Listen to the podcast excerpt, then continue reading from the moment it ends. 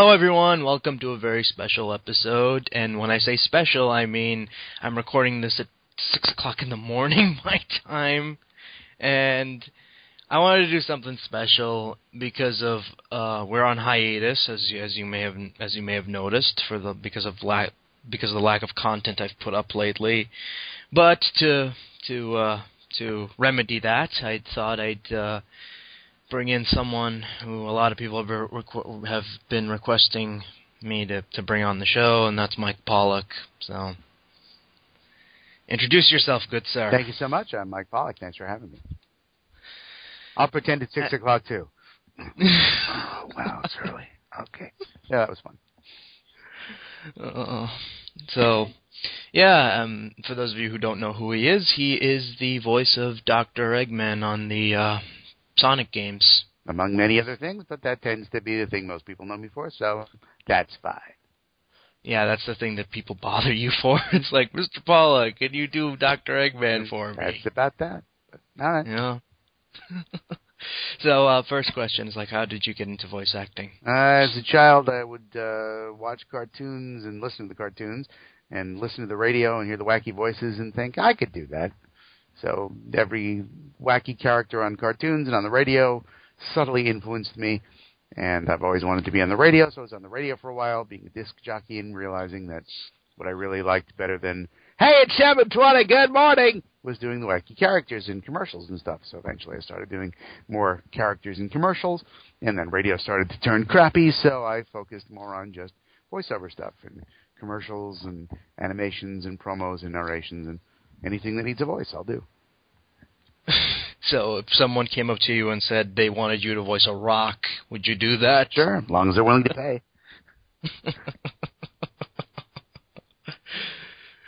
uh, yeah, Doctor Rockman. Sure. That would have been that would have been interesting.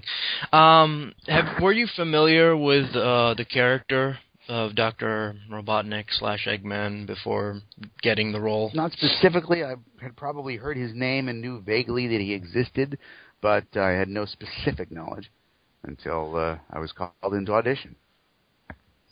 And like, what did you uh, like in your mind? Like when you when you heard when you were looking looking up the role, like what what what did you what did you uh, imagine his voice would sound like? They basically gave me clips of Dean Bristow and said, "Match this." So I went home and went talking like Dean Bristow. Look, I'm Dean Bristow. Rah, rah, rah, rah, Dean Bristow. Rah, rah, went in and gave my best Dean Bristow. And it took a couple of callbacks before Sega decided, yeah, that's Dean Bristow enough for us.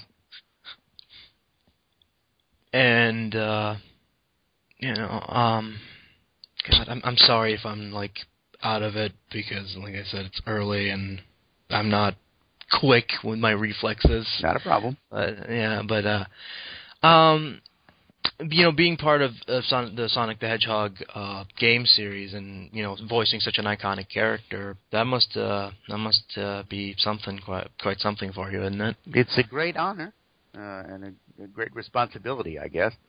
But as far as being uh, the a very small percentage of my workload, it is it's maybe 1% of my workload. There's lots of other stuff that I'm doing that has nothing to do with Dr. Eggman or Sega. But the few hours a year that I spend recording Dr. Eggman are wonderful and tons of fun. Okay, here's an interesting question because I read rumors that uh, Sega might be rebooting Sonic the Hedgehog in 2014. Now, this is just a rumor. I'm, this is not anything that's confirmed. I mean, this could be something made up entirely, but uh, if they did reboot it and they said uh, we wanted to get new voice actors again, would you audition for the role if if uh, if uh, you know given if you were given the opportunity? Lots of people ask similar questions, and my response is, why would I turn down possible work? I love well, to work. Any opportunity to work is a good opportunity. I'd rather just be offered a job outright, but if I have to audition for a job, and there's a chance to get the job, sure. Yeah, because it something did happen where they did replace all the previous voice actors, and you had to re-audition for the role. Uh, is that correct? That already happened uh, in 2010. Yes. So if I was lucky enough to be asked to audition again, sure I would.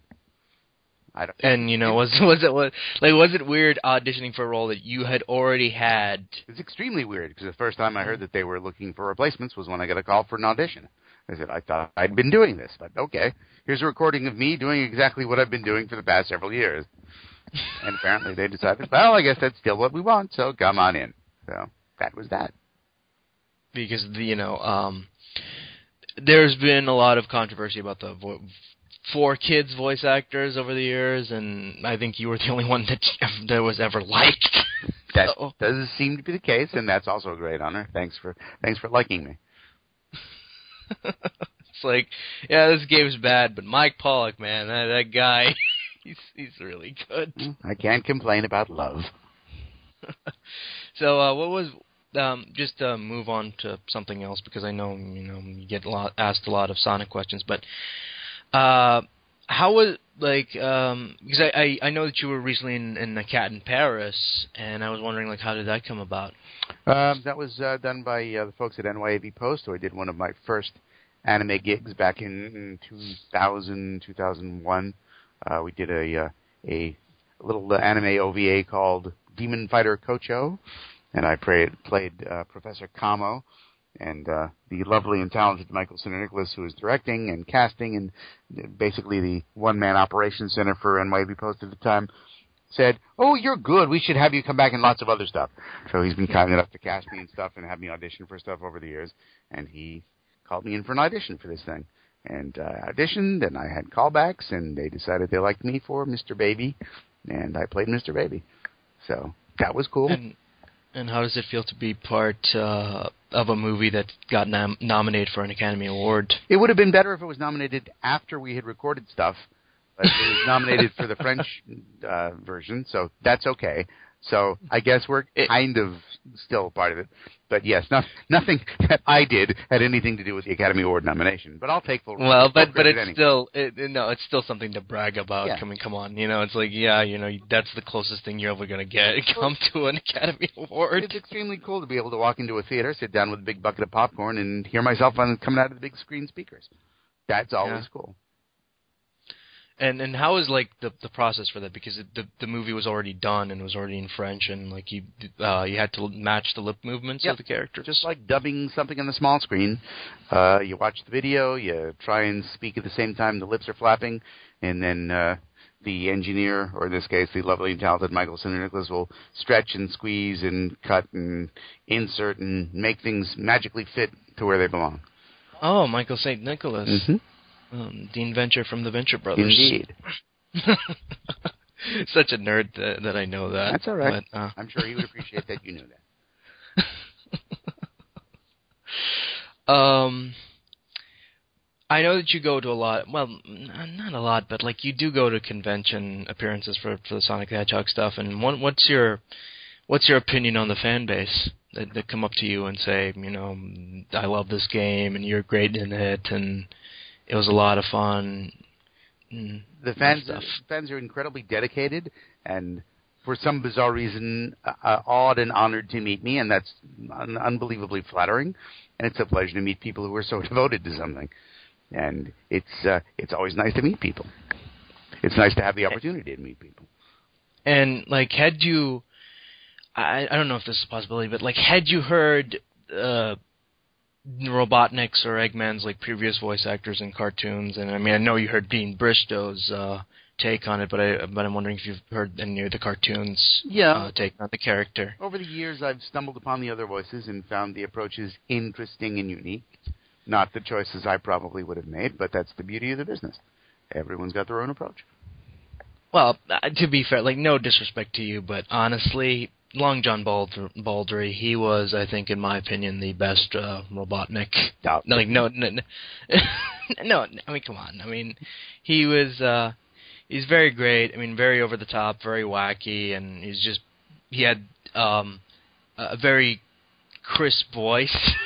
so, you know, but but that's just me. Like, I mean, if if if uh, you know, it's it's a matter of opinion that you know if uh, you know one people like this Robotnik and one people like that Robotnik. I mean, it doesn't matter. But to me, that's that's kind of what I grew up with, and and I've noticed a little bit of his uh, performance came in in, in uh, Sonic Unleashed because Sonic Unleashed was more wacky and goofy, and that was uh, that was uh, more of that. But I'm just rambling. I'm sorry. all right. I'm sorry. I'm sorry. Right, you can't please everyone, and to each his own. I understand having a fondness for the voices you grew up with.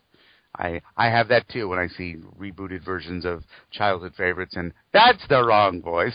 So it's completely understandable.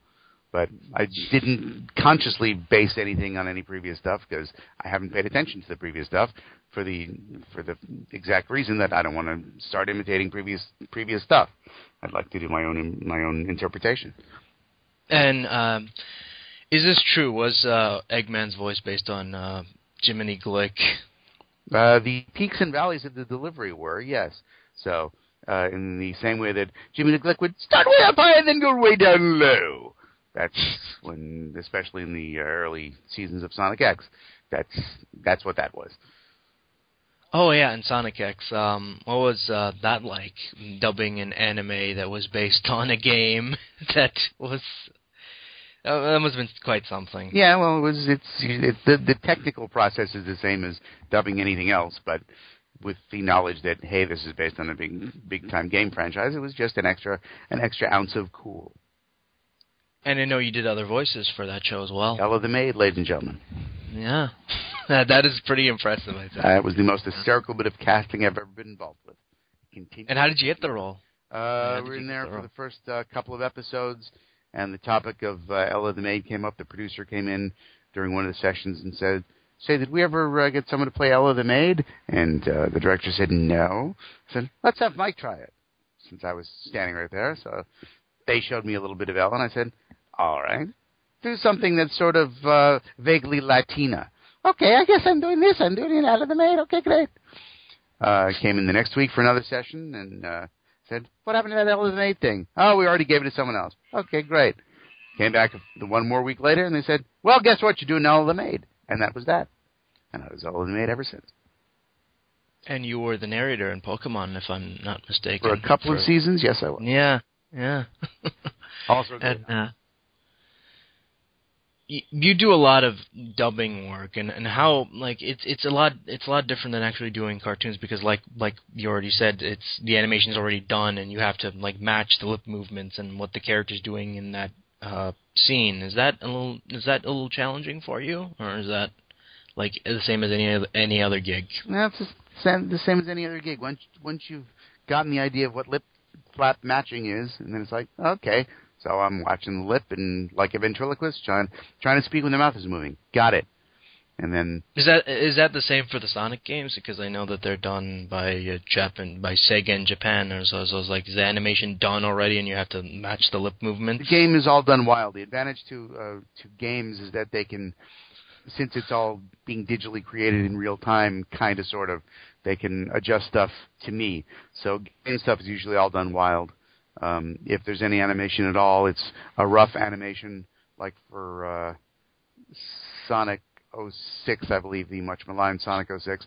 oh god! there was some rough animation done. There was actually no mouth movement happening, but there was like head movement. So I said, okay, that's kind of sort of what's happening. Great, I'll kind of sort of match to that.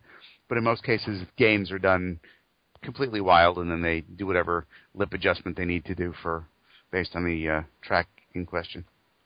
Okay, since you brought it up, let's talk about it. Sonic 06. Um, was it true that you had to tone down your perform your performance as Dr. Eggman because of that game? Because that was more of a serious thing. I wasn't told that specifically, but having seen the animation and having read the dialogue and realizing that there was some heavy duty violence going on, I said, all right, we're going to have to give this a slightly darker tone. Comedy's not going to work.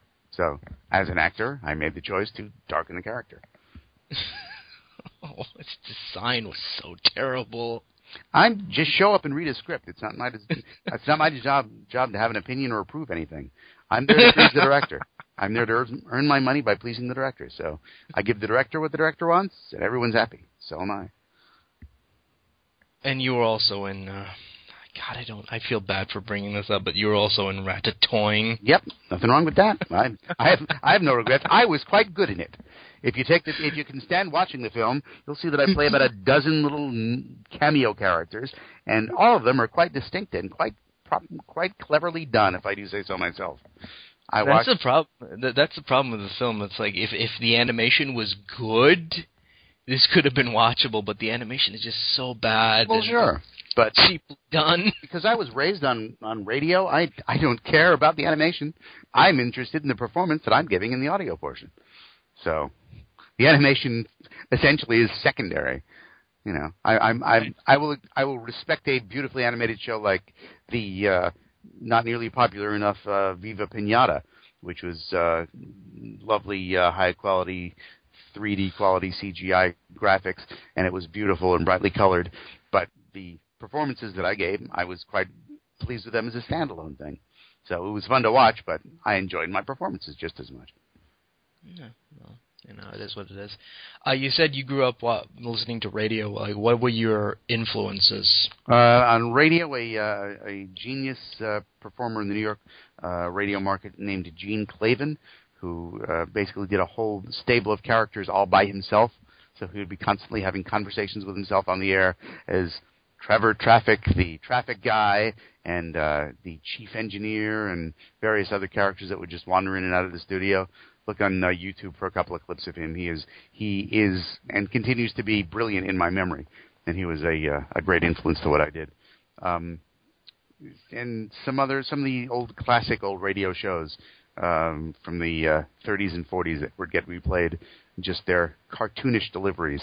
I'll sometimes listen to a line that I'm giving and say, "Oh, that sounds like uh, the legendary Great Gildersleeve," which is a character that four people alive might remember these days, but I remember, and I'm I'm doing that character.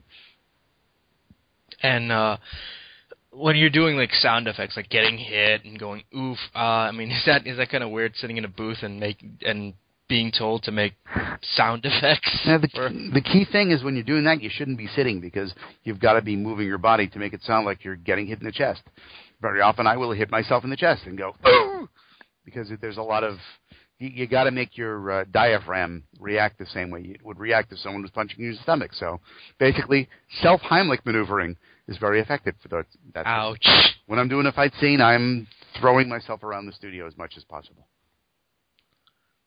Mm, well, and uh, what was the most like intense thing you ever recorded? Like, where something you were so passionate about and you, it came out so good, and you were so proud of yourself when when with the final product. I would I will have to say the labor of love that was Jungle Emperor Leo, uh, controversial in itself, being uh, widely regarded as the inspiration for the Lion King, even though Disney won't admit it. But it was a sequel to uh, the uh, early '70s classic TV anime series Kimba the White Lion. And it was uh, they did a, a, a big motion picture version of it, and the fine folks at NYAV Post got the uh, deal to dub it, and were kind enough to ca- cast me as Dr. Mustache. And as so many things at NYAV Post tend to be, it was a last minute affair. So I got a call on a weekend or something saying, I got two days to dub this movie. Come in and do this. So I scrambled down to, to the studio. We started at like 6 o'clock at night and finished up at maybe 2 in the morning. And as I recall, by the end of the night, I was so hot and sweaty that I had opened my shirt and was standing there in, in all my doughy, shirtless wonderness, um, dubbing the final scenes of this movie. And Sinterniklaas, who was directing at the time, said, "You want to quit now? We got like another uh, couple of scenes." I said, "No, we've gone this far. We're finishing this damn movie." So it went till two in the morning. I left on a subway train with like four creepy people waiting at the station with music. Oh, this is great. This is delightfully safe. But I had an awesome uh, movie soundtrack in the can. It came out beautifully. It's still available on DVD. I heartily recommend it. I'm very proud of my performances in that. Well, there you go. This is how much of a talented actor you are. I mean, if if someone comes up to you and says, "We need this dubbed in two minutes," he'll do it. Yeah, in this case, it was a beautiful story, and it was there was some heavy duty acting going on, and I said, "Let's get this done. I'm in the zone." And uh, gotta you know wrap things up here. Um, anything else you want to go with before we we leave? Sure. If you want to know more, check in on my website. It's a Mike.com. Uh, same thing on Facebook at It's a Mike and Twitter at It's a Mike. Check in, say hi, that sort of thing. So yeah, um, we got a few minutes left. So I want to do something special. I want to like, I don't know if you're up to this, but I want to do a little improv. Have you have you done improv? I've done improv, but keep in mind that my job is to role play for money, so improving free, eh, maybe not. But let's see what you got. Um. Okay. Um. Okay. I'm just thinking of something. Eggman in, in a bar Nah, ordering something. Can't role play the character without Sega's permission. Ah, They own the character. I just borrow. Well, uh, a elderly man having a conversation with a robot in in a bar. Am I playing both roles? That's more challenging. Yeah. I want to see how good you are at doing like two two two roles, like you know, sort of like that. Uh, well, this may not last very long, but let's see if we can at least do it briefly. Yeah, briefly. All right. Come on, let's do this. All right, here's a joke. An old man and a robot walk into a bar, and the old man says, Say, can I buy you a drink? And the robot says, I do not imbibe, I do not imbibe, I do not imbibe. Thank you so much. Good night, drive safely. oh yeah. Um, before I go, um, is is there anything else you you're, you'd like to do other than voice act, like other other professions? Um, nothing that I haven't already done before. I was a comedy writer for a while, and I still dabble in that sort of thing. Uh, I was a song parodist for a uh, radio syndication outfit. I wrote some over a thousand song parodies uh, in my time, and was quite good at it. And occasionally still dabble in song parodies when the muse when the muse strikes me. Um, I wrote comedy bits, and still occasionally write comedy bits. I have a celebrity death comedy blog, a celebrity death jam, as it were, uh, at the latest deadlines.blogspot.com. And when uh, celebrities die, I'll hop on and make some wacky, distasteful jokes about them, all in good fun, of course. And uh, the problem is my younger fan base don't get the jokes because they've never heard of these old people. Ed Koch? Who's Ed Koch? Mayor of New York in the 70s? I wasn't born then. But that's all right. I was born then, and I get the jokes, and I, I amuse myself to no end. So, Well, I I, I know who Ed Koch is. How am I doing? How am I doing? exactly. I uh, uh, believe that uh, when I was the uh, mayor, uh, I uh, was alive, but now um, I'm dead. Bye. Thank you. Ed Koch used to be uh, better, but I haven't done that in a while. But that's my Ed Koch, ladies and gentlemen. Thank you. So yeah, so I do that, and that that uh, gets the comedy writing uh, out of my uh, system as time permits. Oh, you're a comedy writer. Like, um, that's that's interesting. Like, it's a because I'm trying to get into writing, and I I'm finding it to be a very difficult process. It's not easy, but someone's got to do it. Yeah, I used to do it professionally, and then eventually, when that when that fell apart, I had uh, lost the urge. But uh, now, once in a while, someone dies, and I got you know four, five or six one-liners that I can uh, bang out, and that makes me happy. And that's it. that is it. Cool. Any last words to the audience listening? Thanks for before we- listening. Thanks for watching. Thanks for supporting all the stuff I do. If you want to see more stuff that I do, there's samples on my website because I'm I'm much more versatile than I get credit for. With all due respect, Yeah, so check out Mike Pollock's stuff at it'samike.com. That's me. that correct? that is Yeah? absolutely correct. Yeah, it's, it's a Mike.com. You can hear him in every Sonic game that's come out in the last five years, I'm guessing. Eight years, just about since 2005. Eight, But who's eight counting? years. Eight years. There you go. And uh that's it. See yeah, thank you. Thanks for being here, Mike. Thanks and for having uh, me. yeah, and uh let you go. Cool. See ya. See ya.